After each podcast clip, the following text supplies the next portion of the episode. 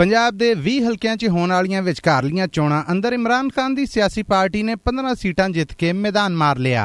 ਹਮਜ਼ਾ ਸ਼ਬਾਜ਼ ਸ਼ਰੀਫ ਦੀ ਪੰਜਾਬ ਦੇ ਵਿੱਚ ਸੀਐਮਸ਼ਿਪ ਖਤਰੇ 'ਚ ਚੋਣਾਂ 22 ਜੁਲਾਈ ਨੂੰ ਹੋਣ ਦੀ ਉਮੀਦ। ਚੇਅਰਮੈਨ ਨੈਬ ਜ਼ਨਾਨੀ ਵੱਲੋਂ ਲਾਏ ਇਲਜ਼ਾਮਾਂ ਦੀ ਪੁੱਛ ਪ੍ਰਤੀਤ ਵਾਲੀ ਕਮੇਟੀ ਦੇ ਸਾਹਮਣੇ ਪੇਸ਼ ਨਾ ਹੋਏ।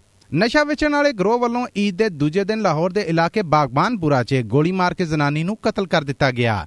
ਸਰਕਾਰ ਦਾ ਸਿਆਲਕੋਟ ਮੋਟਰਵੇ ਤੋਂ ਕਰਤਾਰਪੁਰ ਸਾਹਿਬ ਤੱਕ ਲਿੰਕ ਦੇਣ ਦਾ ਫੈਸਲਾ ਤੇ 75 ਵਰਿਆਂ ਬਾਅਦ 90 ਵਰਿਆਂ ਦੀ ਭਾਰਤੀ ਰੀਨਾ ਵਿਛੜਾ ਘਰ ਵੇਖਣ ਵਾਸਤੇ ਪਾਕਿਸਤਾਨ ਪਹੁੰਚ ਗਈਆਂ।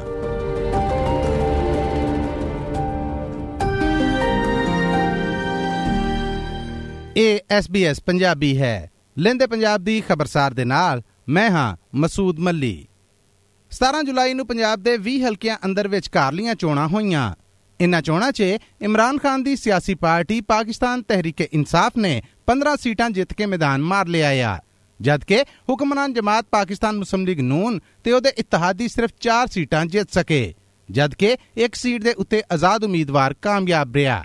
ਤਹਿਰੀਕ ਇਨਸਾਫ ਦੇ ਪ੍ਰਧਾਨ ਇਮਰਾਨ ਖਾਨ ਨੇ ਇਹਨਾਂ ਚੋਣਾਂ ਦੀ ਜਿੱਤ ਤੋਂ ਬਾਅਦ ਮੰਗ ਕਰ ਦਿੱਤੀ ਏ ਕਿ ਮੁਲਕ ਭਰ ਦੇ ਵਿੱਚ ਆਮ ਚੋਣਾਂ ਕਰਵਾਈਆਂ ਜਾਣ ਤੇ ਇਲੈਕਸ਼ਨ ਕਮਿਸ਼ਨਰ ਆਪਣੇ ਮਰਤਬੇ ਤੋਂ अस्तीफा दें। ये कौम हकीकी आज़ादी की तरफ़ चली गई है। ये जो सारी कैंपेन थी ये लोगों ने इसलिए नहीं की कि ये कोई बाई इलेक्शन हो रहा है। लोग अपनी हकीकी आज़ादी के लिए निकले हुए थे। जो मैंने आज जज्बा देखा है छब्बीस साल की पॉलिटिक्स में मैंने कभी इस कौम में वो जज्बा नहीं देखा। एक रास्ता है और वो रास्ता है साफ़ और शफाफ इलेक्शन। पाकिस्तान तहरीके इंसाफ के प्रधान इमरान खान की गलबात सुनी।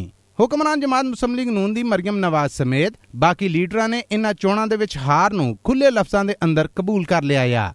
ਯਾਦ ਰਵੇ ਕਿ 20 ਹਲਕਿਆਂ ਦੇ ਵਿੱਚ ਇਹ ਚੋਣਾਂ ਉਹਨਾਂ ਥਾਵਾਂ ਤੇ ਹੋਈਆਂ ਨੇ, ਜਿੱਥੇ ਇਮਰਾਨ ਖਾਨ ਨੂੰ ਛੱਡ ਕੇ ਉਹਨਾਂ ਦੇ ਆਪਣੇ 20 ਮੈਂਬਰ ਹੁਕਮਰਾਨ ਜਮਾਤ ਦੇ ਨਾਲ ਜਾ ਰਲੇ ਸਨ ਤੇ ਇਮਰਾਨ ਖਾਨ ਦੀ ਸਰਕਾਰ ਦਾ ਖਾਤਮਾ ਹੋ ਗਿਆ ਸੀ। ਹੈਰਤ ਵਾਲੀ ਗੱਲ ਇਹ ਹੈ ਕਿ ਇਮਰਾਨ ਖਾਨ ਤੋਂ ਵੱਖ ਹੋਣ ਵਾਲੇ ਇਨ੍ਹਾਂ ਲੋਕਾਂ ਨੂੰ ਪਾਕਿਸਤਾਨ ਮੁਸਲਿਮ ਲੀਗ ਨੂਨ ਨੇ ਟਿਕਟ ਦਿੱਤੇ ਸਨ ਤੇ ਉਹ ਇਸੇ ਟਿਕਟ ਤੇ ਇਲੈਕਸ਼ਨ ਲੜੇ ਸਨ। ਪਰ ਇਹਨਾਂ ਦੇ ਵਿੱਚੋਂ ਇੱਕ ਵੀ ਨਹੀਂ ਜਿੱਤ ਸਕਿਆ।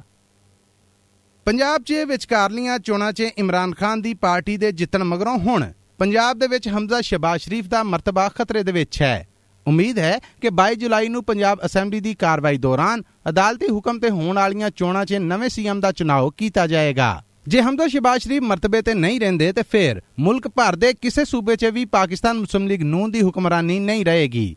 ਇਨ੍ਹਾਂ ਹਾਲਾਤਾਂ 'ਚ ਕੇਂਦਰ ਸਰਕਾਰ ਦਾ ਕਾਇਮ ਰਹਿਣਾ ਵੀ ਔਖਾ ਹੈ, ਕਿਉਂਕਿ ਪਾਕਿਸਤਾਨ ਤਹਿਰੀਕੇ ਇਨਸਾਫ ਵੱਲੋਂ ਮੁਲਕ ਭਰ ਦੇ ਵਿੱਚ ਸਾਰੀਆਂ ਅਸੈਂਬਲੀਆਂ ਮਕਾ ਕੇ ਆਮ ਚੋਣਾਂ ਦੀ ਮੰਗ ਕੀਤੀ ਜਾ ਰਹੀ ਏ। ਖਬਰਾਂ ਮਿਲ ਰਹੀਆਂ ਨੇ ਕਿ ਤਾਜ਼ਾ ਹੋਈਆਂ ਇਨ੍ਹਾਂ ਚੋਣਾਂ 'ਚ ਜਿੱਤ ਤੋਂ ਬਾਅਦ ਹੁਣ ਹੁਕਮਰਾਨ ਜਮਾਤ ਦੀ ਗਿਣਤੀ ਪੂਰੀ ਨਹੀਂ। ਜਿਹਦੇ ਤੇ ਮਗਰੋਂ ਉਮੀਦ ਕੀਤੀ ਜਾ ਰਹੀ ਹੈ ਕਿ ਪੰਜਾਬ ਦੇ ਨਵੇਂ ਸੀਐਮ, ਹੁਣ ਦੇ ਸਪੀਕਰ ਪੰਜਾਬ ਅਸੈਂਬਲੀ ਚੌਧਰੀ ਪਰਵੇਜ਼ ਇਲਾਈ ਹੋਣੇ ਬਣ ਸਕਦੇ ਨੇ। ਕੱਲ ਪ੍ਰਾਈਮ ਮਿਨਿਸਟਰ ਸ਼ਬਾਜ਼ ਸ਼ਰੀਫ ਨੂੰ ਉਹਨਾਂ ਦੀ ਪਾਰਟੀ ਦੇ ਕਰਤਾ ਧਰਤਾ ਲੋਕਾਂ ਵੱਲੋਂ ਚੋਣਾਂ ਦੇ ਵਿੱਚ ਹਾਰਨ ਦੀ ਬਾਰੇ ਇੱਕ ਰਿਪੋਰਟ ਪੇਸ਼ ਕੀਤੀ ਗਈ ਜਿਦੇ 'ਚ ਹਾਰਨ ਦੀ ਸਭ ਤੋਂ ਵੱਡੀ ਵਜ੍ਹਾ ਮੁਲਕ ਦੇ ਵਿੱਚ ਪੈਟਰੋਲ ਦਾ ਮੁੱਲ ਵਧਾਉਣਾ ਤੇ ਮਹਿੰਗਾਈ ਕੰਟਰੋਲ ਨਾ ਕਰਨਾ ਹੈ।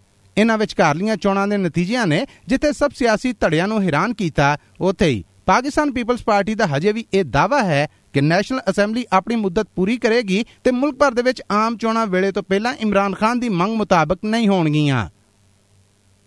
ਨੈਬ ਦੇ chairman justice retired Javed Iqbal ਖਿਲਾਫ ਇਲਜ਼ਾਮ ਲਾਉਣ ਵਾਲੀ ਜ਼ਨਾਨੀ ਤੈਬਾ ਗੁਲ ਦੇ ਬਿਆਨਾਂ ਤੋਂ ਬਾਅਦ ਸਰਕਾਰ ਨੇ ਪੁੱਛ ਪ੍ਰਤੀਤ ਲਈ ਇੱਕ ਕਮੇਟੀ ਬਣਾ ਦਿੱਤੀ ਸੀ।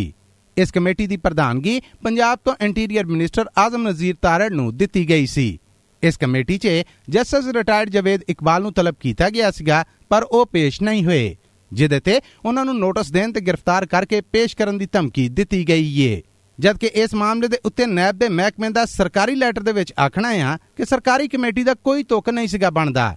ਜੇ ਸ਼ਿਕਾਇਤ ਕਰਨੀ ਹੈ ਤੇ ਉਹਦੇ ਲਈ ਪਲੇਟਫਾਰਮ ਮੌਜੂਦ ਹੈ, ਉਹ ਤੇ ਇੰਦਰਾਜ ਕਰਵਾਇਆ ਜਾਏ ਤੇ ਕਾਰਵਾਈ ਅੱਗੇ ਟੋਰੀ ਜਾਏ। ਸੁਣਨ ਵਾਲਿਆਂ ਨੂੰ ਦੱਸਦੇ ਜਾਈਏ ਕਿ ਇੱਕ ਆਮ ਖਿਆਲ ਇਹ ਹੈ ਕਿ ਹੁਕਮਰਾਨ ਜਮਾਤ ਨੇ ਇੱਕ ਕਮੇਟੀ ਚੇਅਰਮੈਨ ਨੈਬ ਨੂੰ ਉਹਨਾਂ ਦੇ ਮਰਤਬੇ ਤੋਂ ਹਟਾਉਣ ਲਈ ਬਣਾਈ ਏ।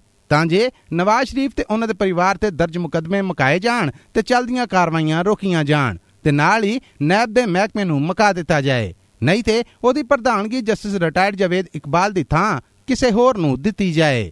ਚੇਅਰਮੈਨ ਨੈਬ ਦੇ ਖਿਲਾਫ ਇੱਕ ਕਮਿਸ਼ਨ ਇਨਕੁਆਇਰੀਜ਼ ਐਕਟ 2017 ਦੇ ਤਹਿਤ ਬਣਾਇਆ ਗਿਆ ਹੈ ਲਾਹੌਰ ਦੇ ਇਲਾਕੇ ਬਾਗਬਾਨਪੁਰਾ 'ਚ ਈਦ ਦੇ ਦੂਜੇ ਦਿਨ ਇੱਕ ਜ਼ਨਾਨੀ ਨੂੰ ਨਸ਼ਾ ਵੇਚਣ ਵਾਲੇ ਗਰੋਹ ਦੇ ਕਰਿੰਦਿਆਂ ਨੇ ਗੋਲੀ ਮਾਰ ਕੇ ਕਤਲ ਕਰ ਦਿੱਤਾ। ਪੁਲਿਸ ਵੱਲੋਂ ਕਤਲ ਹੋਣ ਵਾਲੀ ਜ਼ਨਾਨੀ ਦੇ ਪੁੱਤਰ ਦੀ ਮਦੀਅਤ 'ਚ ਮੁਕਦਮਾ ਦਰਜ ਕਰ ਲਿਆ ਗਿਆ ਆ। ਪਰ ਇਸ ਮੁਕਦਮੇ ਦੀ ਤਫਤੀਸ਼ 'ਚ ਤਾਜ਼ਾ ਰੁਖ ਇਹ ਸਾਹਮਣੇ ਆਇਆ ਹੈ ਕਿ ਕਤਲ ਨਸ਼ਾ ਵੇਚਣ ਤੋਂ ਮਨਾ ਕਰਨ ਪਾਰੋਂ ਨਹੀਂ ਹੋਇਆ। ਸਗੋਂ ਨਸ਼ਾ ਵੇਚਣ ਵਾਲਿਆਂ ਦੀ ਮੰਗ ਸੀਗੀ ਕਿ ਕਤਲ ਹੋਣ ਵਾਲੀ ਜ਼ਨਾਨੀ ਦੇ ਘਰ ਦੇ ਬਾਹਰ ਲੱਗੇ ਸੀਸੀਟੀਵੀ ਕੈਮਰੇ ਪਰਾਂ ਕੀਤੇ ਜਾਣ। ਉਹਨਾਂ ਨੂੰ ਲਾ ਦਿੱਤਾ ਜਾਏ ਜਾਂ ਹਟਾ ਦਿੱਤਾ ਜਾਏ, ਜਿਹਦੇ ਤੇ ਝਗੜਾ ਹੋ ਗਿਆ ਕਿਉਂਕਿ ਕਤਲ ਹੋਣ ਵਾਲੀ ਜ਼ਨਾਨੀ ਕੈਮਰੇ ਲਾਉਣ ਨੂੰ ਤਿਆਰ ਨਹੀਂ ਸੀ। ਮੋਟਰਸਾਈਕਲ ਉਤੇ ਆਏ ਨਸ਼ਾ ਵੇਚਣ ਵਾਲੇ ਇਹਨਾਂ ਮੁਲਜ਼ਮਾਂ ਵੱਲੋਂ ਕੈਮਰੇ ਤੋੜਨ ਲਈ ਫਾਇਰਿੰਗ ਕੀਤੀ ਗਈ, ਜਿਸ ਦੌਰਾਨ ਇੱਕ ਗੋਲੀ ਇਸ ਜ਼ਨਾਨੀ ਦੇ ਸਿਰ 'ਚ ਜਾ ਵੱਜੀ ਤੇ ਉਹ ਮੌਕੇ ਤੇ ਹੀ ਮਰ ਗਈ। ਪੁਲਿਸ ਨੇ ਆਪਣੀ ਮੁੱਢਲੀ ਪੁੱਛ ਪਰਤੀ ਤੇ ਕਾਰਵਾਈ ਦੇ ਵਿੱਚ ਦੱਸਿਆ ਆ ਕਿ ਕਤਲ ਹੋਣ ਵਾਲੀ ਜ਼ਨਾਨੀ ਵੱਲੋਂ ਨਸ਼ਾ ਵੇਚਣ ਵਾਲਿਆਂ ਦੇ ਖਿਲਾਫ ਕਿਸੇ ਕਿਸਮ ਦੀ ਕੋਈ ਸ਼ਿਕਾਇਤ ਨਹੀਂ ਕੀਤੀ ਗਈ ਤੇ ਨਾ ਹੀ ਇਸ ਤੋਂ ਪਹਿਲਾਂ ਉਹਨਾਂ ਵੱਲੋਂ ਇਸ ਗਰੋਹ ਦੇ ਖਿਲਾਫ ਥਾਣੇ 'ਚ ਕੋਈ ਦਰਖਾਸਤ ਜਾਂ ਅਰਜ਼ੀ ਦਿੱਤੀ ਗਈ ਏ। ਦੂਜੇ ਪਾਸੇ, ਕਤਲ ਹੋਣ ਵਾਲੀ ਜ਼ਨਾਨੀ ਦੇ ਪੁੱਤਰ ਆਸਫ ਦਾ ਮੀਡੀਆ ਦੇ ਨਾਲ ਗੱਲਬਾਤ ਕਰਦਿਆਂ ਆਖਣਾ ਹੈ ਕਿ ਪੁਲਿਸ ਨਸ਼ਾ ਵੇਚਣ ਵਾਲੇ ਗਰੋਹ ਦੇ ਨਾਲ ਰਲੀ ਏ ਤੇ ਸਾਡੇ ਨਾਲ ਇਨਸਾਫ ਨਹੀਂ ਕਰ ਰਹੀ। ਪਾਕਿਸਤਾਨੀ ਸਰਕਾਰ ਨੇ ਸਿਆਲਕੋਟ ਮੋਟਰਵੇ ਤੋਂ ਸਿੱਧਾ ਲਿੰਕ ਕਰਤਾਰਪੁਰ ਸਾਹਿਬ ਤੱਕ ਦੇਣ ਦਾ ਫੈਸਲਾ ਕੀਤਾ ਹੈ। ਇਹ ਮਨਸੂਬਾ ਪਹਿਲਾਂ ਹੀ ਸਰਕਾਰੀ ਸਲਾਹਾਂ ਦਾ ਹਿੱਸਾ ਸੀਗਾ, ਪਰ ਹੁਣ ਬਕਾਇਦਾ ਇਹਦੇ ਉੱਤੇ ਕੰਮ ਸ਼ੁਰੂ ਕਰਨ ਦਾ ਫੈਸਲਾ ਕਰ ਲਿਆ ਗਿਆ ਹੈ। ਉਮੀਦ ਕੀਤੀ ਜਾ ਰਹੀ ਹੈ ਕਿ ਜੇ ਇਹਦੀ ਮਨਜ਼ੂਰੀ ਇਸੇ ਸਾਲ ਹੋ ਜਾਂਦੀ ਹੈ ਤੇ ਪਾਕਿਸਤਾਨੀ ਸਰਕਾਰ ਇਸ ਰਾਹਦਾਰੀ ਮਨਸੂਬੇ ਤੇ ਛੇਤੀ ਕੰਮ ਸ਼ੁਰੂ ਕਰਨ ਦੀ ਰੀਜਵੰਦ ਹੈ। ਲਾਹੌਰ ਤੋਂ ਸਿਆਲਕੋਟ ਤੱਕ ਬਣਨ ਵਾਲੀ ਨਵੀਂ ਮੋਟਰਵੇ ਨੇ 2021 ਚ ਕੰਮ ਸ਼ੁਰੂ ਕੀਤਾ ਸੀ।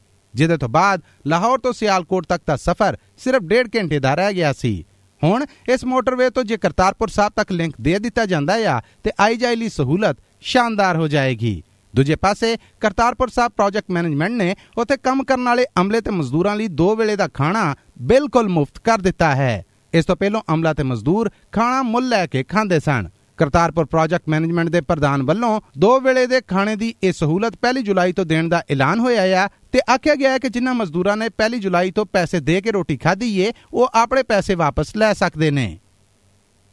90 ਵਰਿਆਂ ਦੀ ਭਾਰਤੀ ਜ਼ਨਾਨੀ ਰੀਨਾ ਚਿਬਾਰ 1947 ਦੀ ਵੰਡ ਵੇਲੇ ਆਪਣਾ ਵਿਛੜਿਆ ਘਰ ਵੇਖਣ ਪਾਕਿਸਤਾਨ ਪਹੁੰਚ ਗਈਆਂ ਨੇ। ਰੀਨਾ ਦੀ ਉਮਰ ਉਸ ਸਮੇਂ 15 ਵਰੇ ਸੀਗੀ, ਜਦੋਂ 1947 ਦੇ ਉਜਾੜਿਆਂ ਦੇ ਵਿੱਚ ਉਹਨਾਂ ਨੂੰ ਰਾਵਲਪਿੰਡੀ 'ਚ ਆਪਣਾ ਘਰ ਛੱਡ ਕੇ ਭਾਰਤ ਸੁਧਾਰਨਾ ਪਿਆ। ਰੀਨਾ, ਇਸ ਤੋਂ ਪਹਿਲਾਂ ਵੀ 80 ਦੀ ਦਿਹਾਈ ਦੇ ਵਿੱਚ ਪਾਕਿਸਤਾਨ ਆ ਚੁੱਕੀਆਂ ਨੇ, ਪਰ ਉਸ ਵੇਲੇ ਉਹ ਪਾਕਿਸਤਾਨ ਦੇ ਭਾਰਤ ਦੀਆਂ ਕ੍ਰਿਕਟ ਟੀਮਾਂ ਵਿਚਕਾਰ ਮੈਚ ਵੇਖਣ ਲਈ ਪਾਕਿਸਤਾਨ ਆਈਆਂ ਸਨ ਤੇ ਰਾਵਲਪਿੰਡੀ ਨਹੀਂ ਜਾ ਸਕੀਆਂ। 2021 ਦੌਰਾਨ ਉਹਨਾਂ ਪਾਕਿਸਤਾਨ ਆਉਣ ਲਈ ਵੀਜ਼ਾ ਅਪਲਾਈ ਕੀਤਾ, ਪਰ ਉਹਨਾਂ ਨੂੰ ਵੀਜ਼ਾ ਨਾ ਮਿਲਿਆ। ਇਸ ਤੋਂ ਮਗਰੋਂ ਕੁਝ ਹਫ਼ਤੇ ਪਹਿਲਾਂ ਰੀਨਾ ਹੋਣਾ ਨੇ ਆਪਣੇ ਇੱਕ ਟਵੀਟ ਸੁਨਾ 'ਚ ਪਾਕਿਸਤਾਨੀ ਫਾਰਨ ਮਿਨਿਸਟਰ ਹਿਨਾ ਰਬਾਨੀ ਖਾਨ ਨੂੰ ਟੈਗ ਕੀਤਾ ਜਿਦੇ 'ਚ ਆਪਣਾ ਵਿਛੜਿਆ ਘਰ ਵੇਖਣ ਦੀ ਰੀਝ ਜ਼ਾਰ ਕੀਤੀ ਗਈ ਸੀ। ਜਿਹਦੇ ਤੋਂ ਬਾਅਦ ਭਾਰਤ 'ਚ ਕੰਮ ਕਰਦੀ ਪਾਕਿਸਤਾਨੀ ਐਮਬੈਸੀ ਨੇ ਰੀਨਾ ਨੂੰ ਖਾਸ ਵੀਜ਼ਾ ਦੇ ਦਿੱਤਾ ਹੈ ਪਾਕਿਸਤਾਨ ਪਹੁੰਚਦਿਆਂ ਹੀ ਰੀਨਾ ਰਾਵਲਪਿੰਡੀ ਟੁਰ ਗਈਆਂ ਨੇ ਤੇ ਉਹ ਆਪਣੀਆਂ ਪੁਰਾਣੀਆਂ ਥਾਵਾਂ ਵੇਖ ਰਹੀਆਂ ਨੇ ਜਿਨ੍ਹਾਂ ਦੇ ਦਰਸ਼ਨ ਕਰਨ ਦੀਆਂ ਉਹ ਰੀਜਵੰਦ ਸਨ। ਰੀਨਾ ਹੁਣੇ ਵਾਗਾ ਬਾਰਡਰ ਰਾਈ ਪਰਸੋ ਪਾਕਿਸਤਾਨ ਅਪੜੀਆਂ ਸਨ। ਯਾਦ ਰਵੇ ਕਿ ਆਉਂਦੇ ਅਗਸਤ ਮਹੀਨੇ 'ਚ ਪਾਕਿਸਤਾਨ ਤੇ ਭਾਰਤ ਦੋਵੇਂ ਦੇਸ਼ ਆਪੋ ਆਪਣਾ 75ਵਾਂ ਆਜ਼ਾਦੀ ਜਸ਼ਨ ਦਿਹਾੜਾ ਮਨਾ ਰਹੇ ਨੇ। ਲੋ ਜੀ, ਇਸ ਹਫ਼ਤੇ ਲਈ ਇੰਨਾ ਹੀ। ਆਉਂਦੇ ਹਫ਼ਤੇ ਕੁਝ ਹੋਰ ਖਬਰਾਂ ਦਾ ਨਿਚੋੜ ਲੈ ਕੇ ਮਸੂਦ ਮੱਲੀ ਐਸਪੀਐਸ ਪੰਜਾਬੀ ਦੇ ਸਭ ਸੁਣਨ ਵਾਲਿਆਂ ਦੇ ਰੂਬਰੂ ਹਾਜ਼ਰ ਹਾਊ